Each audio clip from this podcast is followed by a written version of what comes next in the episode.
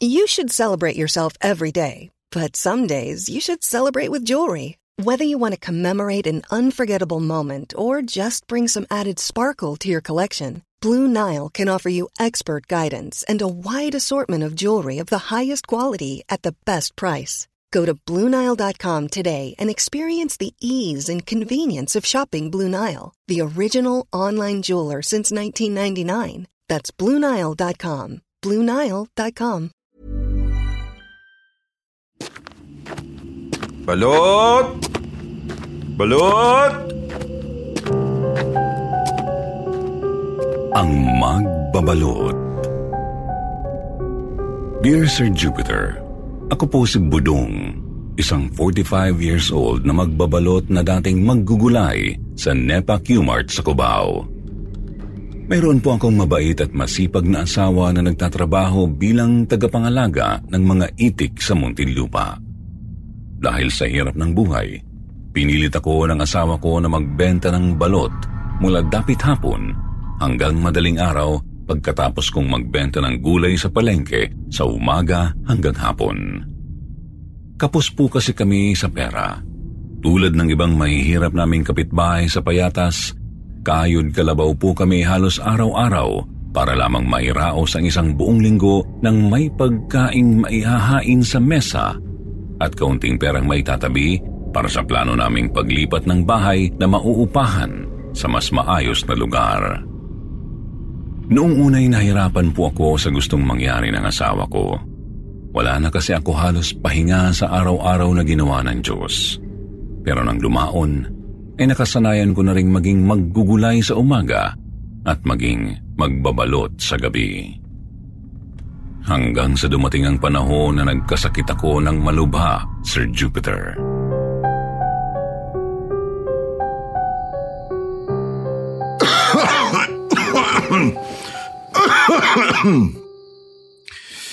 Iswing, hindi ko na yata kayang magtinda. Tatlong linggo na akong inuubo. Dahil sa puyat siguro to. Kailangan ko ring magpahinga.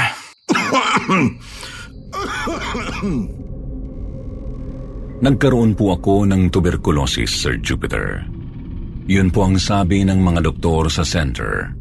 Dahil doon ay lalo kaming naghirap mag-asawa. Hindi po kasyang kinikita ng misis ko sa pag-aalaga ng itik para tustusan ang mga pangangailangan ko para gumaling sa sakit ko.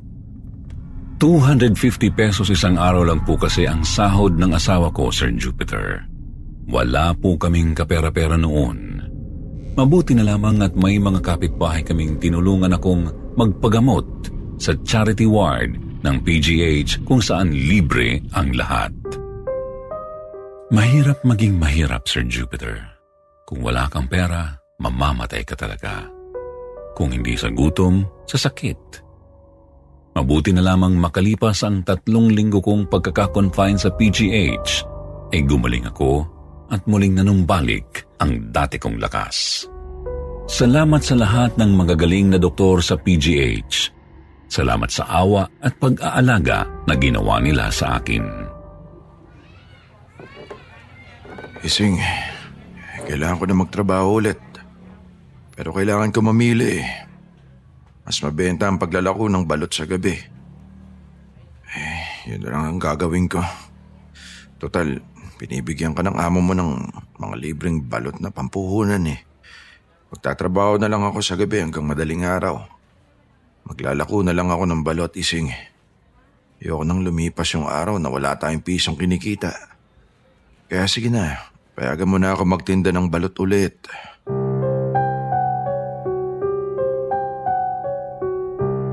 Makalipas ang ilang linggo ay nagsimula na akong muli sa paglalako ng balot.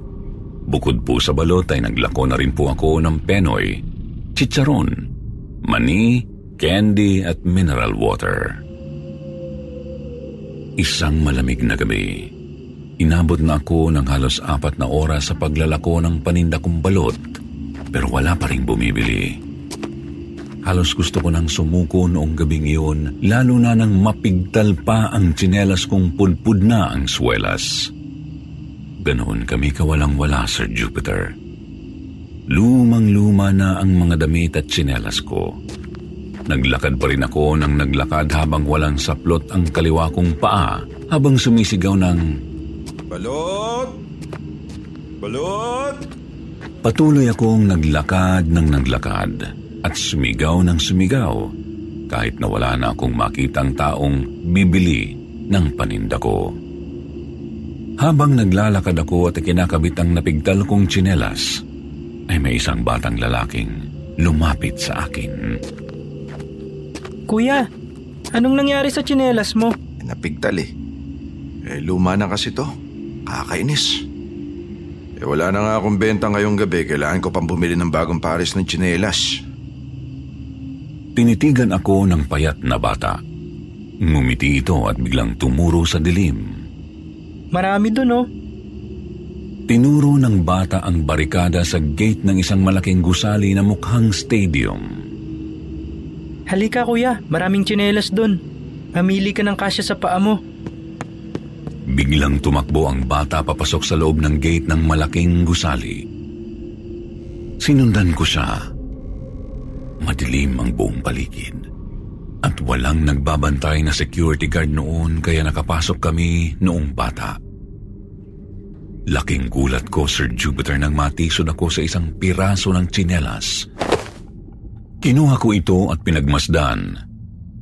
Punpud din ang swelas nito. Napatingin ako sa bata. Nakatawang nagyaya ito papunta sa daanang pababa.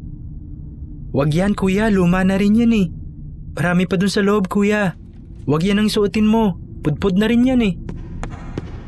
Mabilis na tumakbo ang bata at laking gulat ko nang maaninag ko sa daanang pababa ang mga nagkalat na tsinelas na iba't ibang kulay at klase.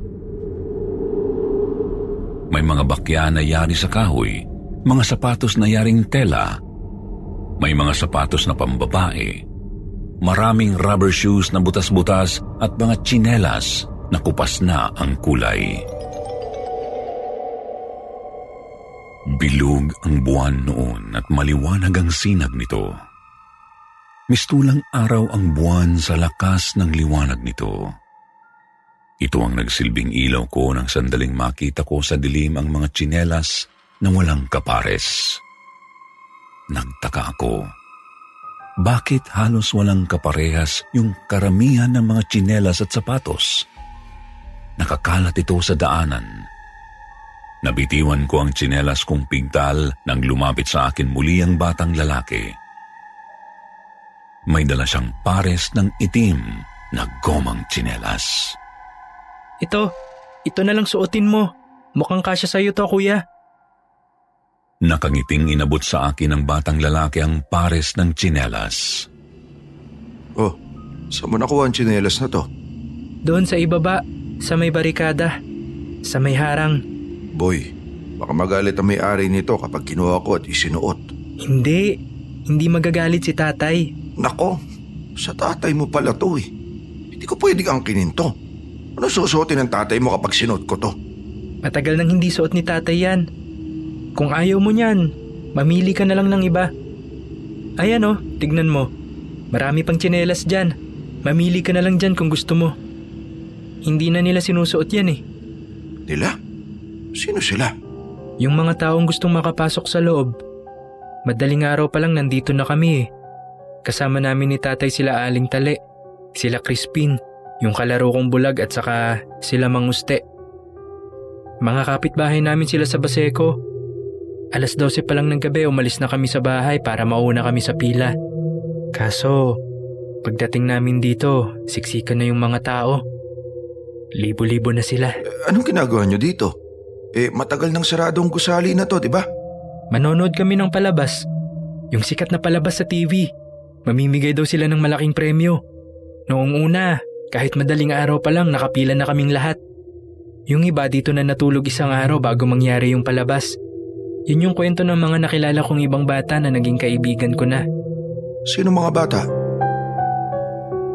Ngumiti muli ang batang lalaki at tinuro ang pito pang mga bata na lumabas mula sa kung saan. Kinilabutan ako, Sir Jupiter. Saan sila nanggaling? Lumapit sa akin ang isang batang babae.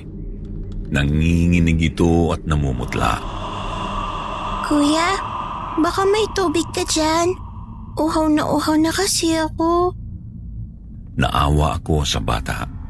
Alam kong hindi lang siya nauuhaw. Gutom na gutom din siya. Binigyan ko siya ng isang bote ng mineral water at mabilis itong binuksan ng batang babae. Mabilis niyang naubos ang laman nitong tubig. Pwede mo rin bang bigyan ng tubig yung lola ko? May sakit kasi lola ko eh. Kuya, kailangan niyang uminom ng gamot. Kailangan niya ng tubig. Nasaan ba ang lola mo, Ineng? Nandun siya sa baba. Nasa ilalim. Ilalim ng ano? Hindi na ako sinagot ng bata. Dala siguro ng awa, sinundan ko siya para bigyan din ng tubig ang lola niya. Gimbal na gimbal ako sa natagpuan ko, Sir Jupiter. Nang sundan ko ang batang babae sa daanang pababa, kitang-kita ko ang patong-patong na mga naaagnas na bangkay. Balu-baluktot ang itsura nila, nadadaganan ng mga malalaking bangkay yung mga maliliit na patay. Yung paanong iba na sa mukha ng mga nabubulok na patay. Natakot ako nang hilakbot at pinagpawisan ng malamig. Gusto ko nang tumakbo ng mga oras na yon kaso muling nagsalita yung batang babae. Nasa ilalim pa rin si Lola hanggang ngayon. Natapak-tapakan siya ng mga tao nung magkatulakan. Manonood lang naman kami ng palabas sa loob ng building pero nagkagulang mga tao nang may lumabas na babae mula sa loob para magbigay ng ticket. Ticket para saan? Kapag wala kang ticket, hindi ka makakapasok. Konti na lang daw yung ticket. Pero libo-libo pa kami nagsisiksikan dito sa labas. Lahat ng mga patong-patong na taong yan, lahat sila walang pera, kuya. Katulad namin ni Lola, walang-wala kami. Kaya gusto naming manalo sa palaro nila. Halos maiyak ako sa kwento ng batang babae. Naalala ko bigla ang insidente at stampede na nangyari noon na kumalat sa balita. Hindi ako nilinlang ng kutob ko. Alam ko noong mga oras na iyon. Pitong daang katao ang higit na namatay sa insidente sa pagkakaalala ko, Sir Jupiter. Napanood ko yun sa mga balita sa TV noon at mahigit apat na raan katao ang nakaligtas sa stampede pero sugatan lahat. Hindi kami nabigyan ng ticket, kuya. Galit na galit si Lola doon sa babaeng namimigay ng ticket. Hindi niya ako pinitiwan habang pinwersa niyang makasingit kami sa pinakaharapan ng barikada na yan. Kaso, hindi pa kami nakakalapit sa entrance nang may sumigaw ng bomba! Spring is my favorite time to start a new workout routine. With the weather warming up, it feels easier to get into the rhythm of things. Whether you have 20 minutes or an hour for a Pilates class or outdoor guided walk, Peloton has everything you need to help you get going. Get a head start on summer with Peloton at onepeloton.com. When you're ready to pop the question, the last thing you want to do is second guess the ring. At Bluenile.com, you can design a one of a kind ring with the ease and convenience of shopping online. Choose your diamond and setting. When you find the one, you'll get it delivered right to your door. Go to Bluenile.com and use promo code LISTEN to get $50 off your purchase of $500 or more. That's code LISTEN at Bluenile.com for $50 off your purchase. Bluenile.com code LISTEN. Bomba! Nagsigawan ng mga tao. Pati si tatay kinabahan. Nagkatulakan. Nagtakbuhan ng iba. Pero mas marami pa ang gustong talagang makapasok sa loob. Kabilang na doon ang tatay ko. Mahigpit niya akong hinawakan. Sabi niya, Huwag kang bibitiw anak. Kailangan nating manalo. Kailangan natin ng pera. Nagkabalyahan na. Yung mga malalaking mama, tinulak nila yung mga babae sa harapan nila. Nadapa kami ni Lola sa simento. Pababa ang daan kaya nagulungan kami ng iba. Naging mas mahirap na kay Lola ang tumayo, lalo na nung natapak-tapakan na siya sa ulo. Sigaw ako ng sigaw. Tulong! Sabi ko, pero mas malakas ang iyak at sigaw ng ibang mga natapakan. Kinilabutan ako sa mga kwentong narinig ko mula sa dalawang bata. Tinanong ko ang batang lalaki. Ano bang pangalan mo, boy? Magkano sa balot mo? Napalingon ako sa likod ko, Sir Jupiter, at nakita ko ang isang matabang security guard na may hawak na flashlight. Hindi ako agad nakaimik. Hindi ako nakakibo. Nakatutok sa mukha ko ang flashlight niya. Hoy, may tinta ka bang balot o wala? Ha? Ah, meron boss. 15 lang ang isa. Bigyan mo ako tatlo. Ah, ito bayad do. Ay, sige po, sandali lang ha. Ano pala ginagawa mo dito sa loob? Bawal ang balot vendor dito. Eh, nasan po ba ako, Manong? Ano po bang lugar to? Hindi mo alam? Nandito ka sa loob ng Field Sports Stadium. Stadium? Ultra. Mas kilala to sa pangalang Ultra. Kinilabutan ako nang malaman kong nasa ultra pala ako. At kasabay ng muli kong pag-alala sa nakaraang stampede na nangyari dito na napanood ko sa TV, ay napalingon muli ako sa kung saan ko nakita ang mga patong-patong na bangkay kanina. Wala na ang mga ito. Wala na rin ang batang lalaki at babae na nakausap ko. Pero nang hilakbot ako nang makita kong hawak-hawak ko pa rin ang pares ng itim na tsinelas na binigay sa akin ng batang lalaki. Dito po nagtatapos ang kakaibang kwento ko, Sir Jupiter. Sana ay magkaroon na ng kapayapaan at hustisya ang pagkamatay ng mahigit pitong daang katao sa nangyaring stampede. Hari nawa ay bigyan sila ng pagpapatawad at liwanag ng Diyos. Kasing liwanag ng bilog na buwan noong gabing iyon. Maraming salamat po.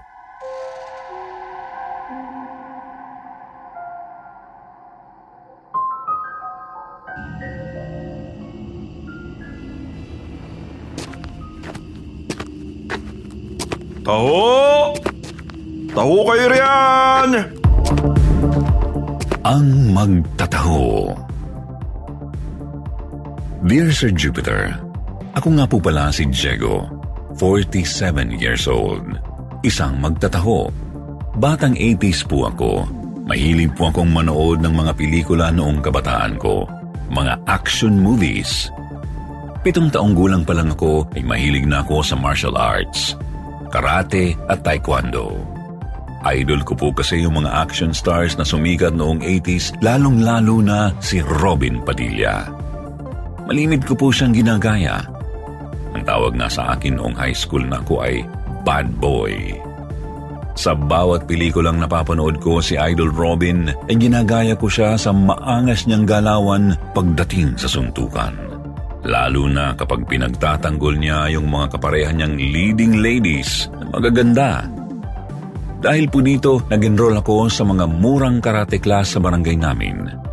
At marami po akong natutunan. Noon po yun, nung buhay pa ang tatay kong siman.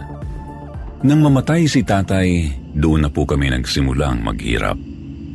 Walang-wala po kami noon, Sir Jupiter. At doon po ako nagsimulang sumideline. Ako na po ang tumayong padre di pamilya sa amin. Pinasok ko po lahat ng trabaho kabilang na dito ang pagtitinda ng taho. Alas tres ng madaling araw gising na po ako. Kinukuha ko na po sa Santa Cruz yung papasanin kong aluminum na balde ng taho sa tahuan ni Mang Leon. Siya po ang amo kong nagbigay sa akin ng trabaho bilang magtataho. Alas 4 ng madaling araw, nasa Quiapo na po ako. Lakad lang ako ng lakad at walang pagod na sumisigaw ng... Taho! Taho! Taho kayo riyan! Kuya, isang taho nga. Magkano? Ay, may limang piso, sampu, tsaka bente. Dalawang tigbebente, kuya. Wow, salamat miss ha. Pwede naman no, sa alas 5.30 ng umaga. Pampawala ng tama. Ngayon ko lang narinig yun ha. Talaga ba miss? Malakas makawala ng tama ang taho. Dami namang tanong ni kuya. Basta matamis, nagigising ako. Damihan mo ng sago, kuya ha. Favorite ko kasi ang sago sa mainit na taho eh. Alam mo na. Isa siya sa mga naging suki ko sa pagbebenta ng taho sa Malate, Sir Jupiter. Sa Malate po kasi ako nagbababad sa madaling araw kadalasan. Bilang maraming kabataan ang gumigimik dito, isa na rito si Trixie. Isang napakagandang babae na mukhang artista. Sexy, maputi, mahaba ang buhok at magaling pumorma. Malimit ko siyang makitang gumigimik sa iba't ibang bar sa Malate. Kadalasan may kasama siyang lalaki. Iba-iba. May estudyante, may mukhang adik, at madalas mga matatandang mukhang DOM. Trixie, sino ba yung kasama mo? ah, si Lexian. Nakilala ko nung last Friday sa Bedrock. Negosyante yan. Mukhang bagets pero canders na yan. Duda po ako sa itsura ni Lex, Sir Jupiter. Siya yung tipo ng lalaki na kalaban ni Idol Robin Padilla sa mga pelikula niya. Maraming tato sa katawan si Lex at medyo maangas ito magsalita. Pre, bigyan mo nga ako ng dalawang taho. Yung maraming arnibal ah. Ito kasing si Trixie, mahilig sa matamis eh. Kilalang kilala mo na ako agad, Lex, ha? Siyempre naman. Palagi kitang nakikitang bumibili ng taho dito sa mokong na to eh. Mukong? Ako, Mokong? Baka siya. Sa loob-loob ko.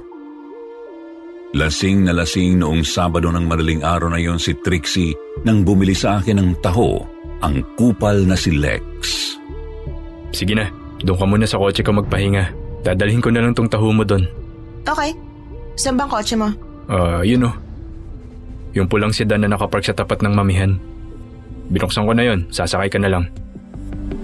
Lulugulugong naglakad si Trixie papunta sa kotseng pula. Lasing na lasing siya, Sir Jupiter.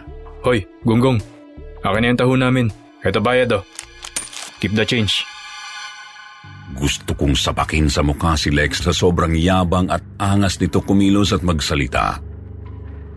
Maya-maya pa nang iabot ko sa kanya ang dalawang plastic cups ng taho, ay nakita ko siyang may binunot na isang maliit na puting botelya mula sa kanang bulsa niya. Palihim niya itong binuksan at kumuha ng dalawang pirasong tableta. Ativan. Yun ang nabasa ko sa botelya. Isang gamot na pampatulog. Nakatalikod siya sa akin pero sumimpli ako ng tingin. Dinurog niya ang mga tableta at inilagay ito sa isang cup ng taho. Hinalo niya ang taho at ang pulbura ng gamot sa pamamagitan ng kanyang hintuturo. Pare, ano yan? Ha? Ano? Bakit? Bangag si Lex nung mga oras na yun.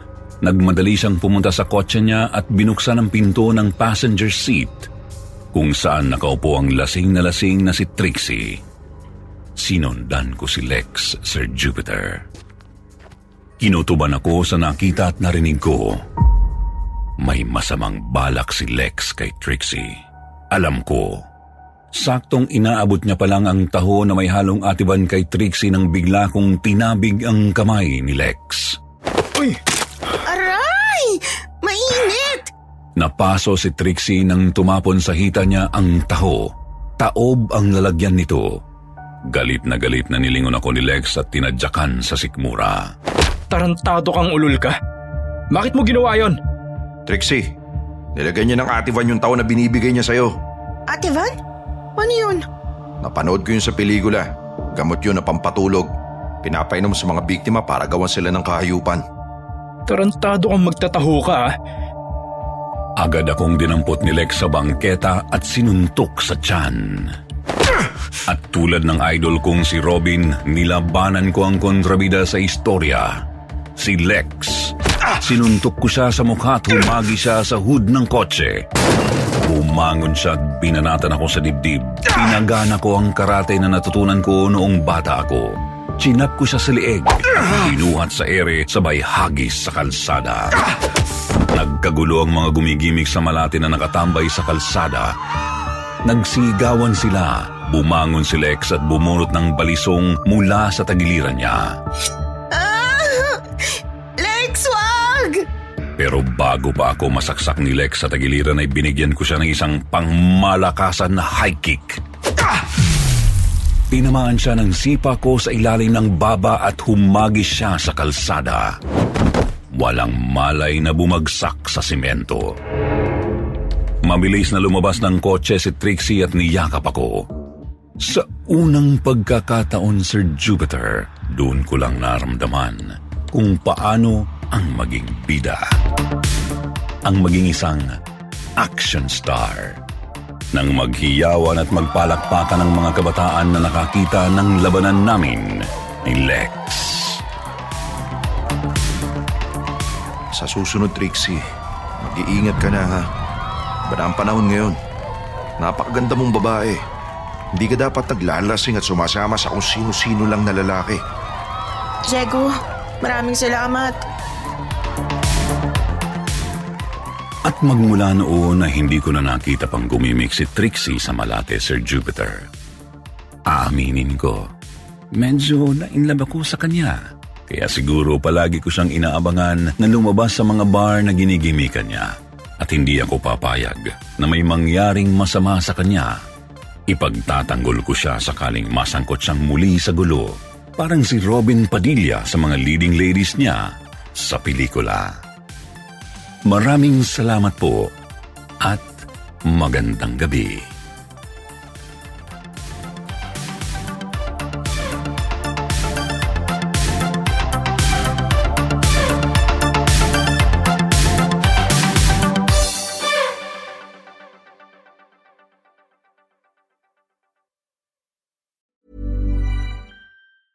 Even when we're on a budget, we still deserve nice things. Quince is a place to scoop up stunning high-end goods for 50 to 80% less than similar brands. They have buttery soft cashmere sweaters starting at $50, luxurious Italian leather bags, and so much more. Plus, Quince only works with factories that use safe, ethical, and responsible manufacturing. Get the high-end goods you'll love without the high price tag with Quince. Go to quince.com/style for free shipping and 365-day returns.